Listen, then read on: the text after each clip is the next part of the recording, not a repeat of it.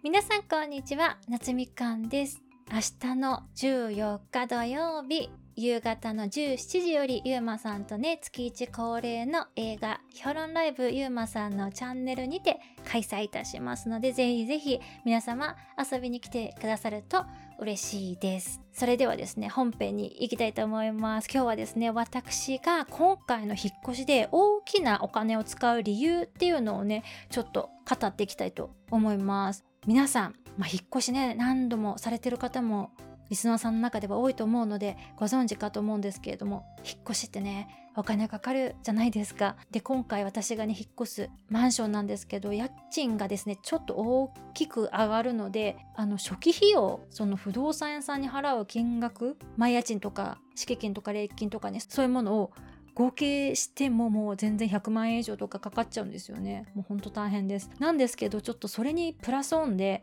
家具をね結構入れ替えようかなっていう風に今回考えています。で今使ってる家具が別に壊れたとかではないんですよ。全然使えるんですよね。でもねこう使っててときめく家具だけが我が家にあるかって聞かれるとうーんって感じです。もちろんソファーとかねときめく家具もあるんですけどまあずっと昔に購入してそのまま壊れないからってずるずると使い続けてるものも多いなっていう風に感じています。で最近ねコスパ？コストパフォーマンスっていう言葉の意味を結構考えることが多いんですよね。でコスパがいいっていうのは、まあ、費用対効果がすごくいいっていうことだと思うんですよね。で私にとってそのコスパがいいってどういうことなんだろうってまあ考えてた時に使用時間が長いものにお金をかけるっていうことがつまりはコスパがいいってことなのかなっていうふうに、まあ、着地したんですよ。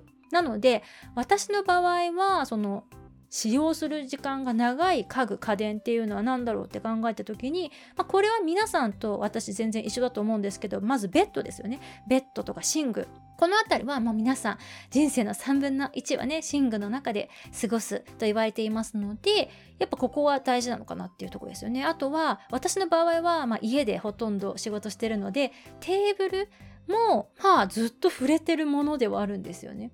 あとは、まあ、椅子。とソファー。この辺りが使用頻度というか使う時間がものすごく長いものたちですね。でこの今挙げたもの以外でもこの今言ったベッドとかでも価格で選んで買っちゃったっていうものが少なからずあるんですよね。でまあ、安いか値段が理由に買うっていうのはその安いお,、ね、お値打ち価格だから買うみたいな決断をね過去にしちゃったことがあるんですよ。でもやっぱり今回はですね使ってて嬉しくなるものっていうものに囲まれて暮らしたいっていいう欲求がねすごく込み上げてきたのでちょっとね 今回震える金額ではあるんですけどちょっとね自分に物買ってあげたいなっていう風にね思っています。で今までのものの買い方って、まあ、これでいいみたいな感覚もあったんですけどやっぱりこれからはこれがいいって思えるものを自分に買ってあげようっていう風にね思っております。なので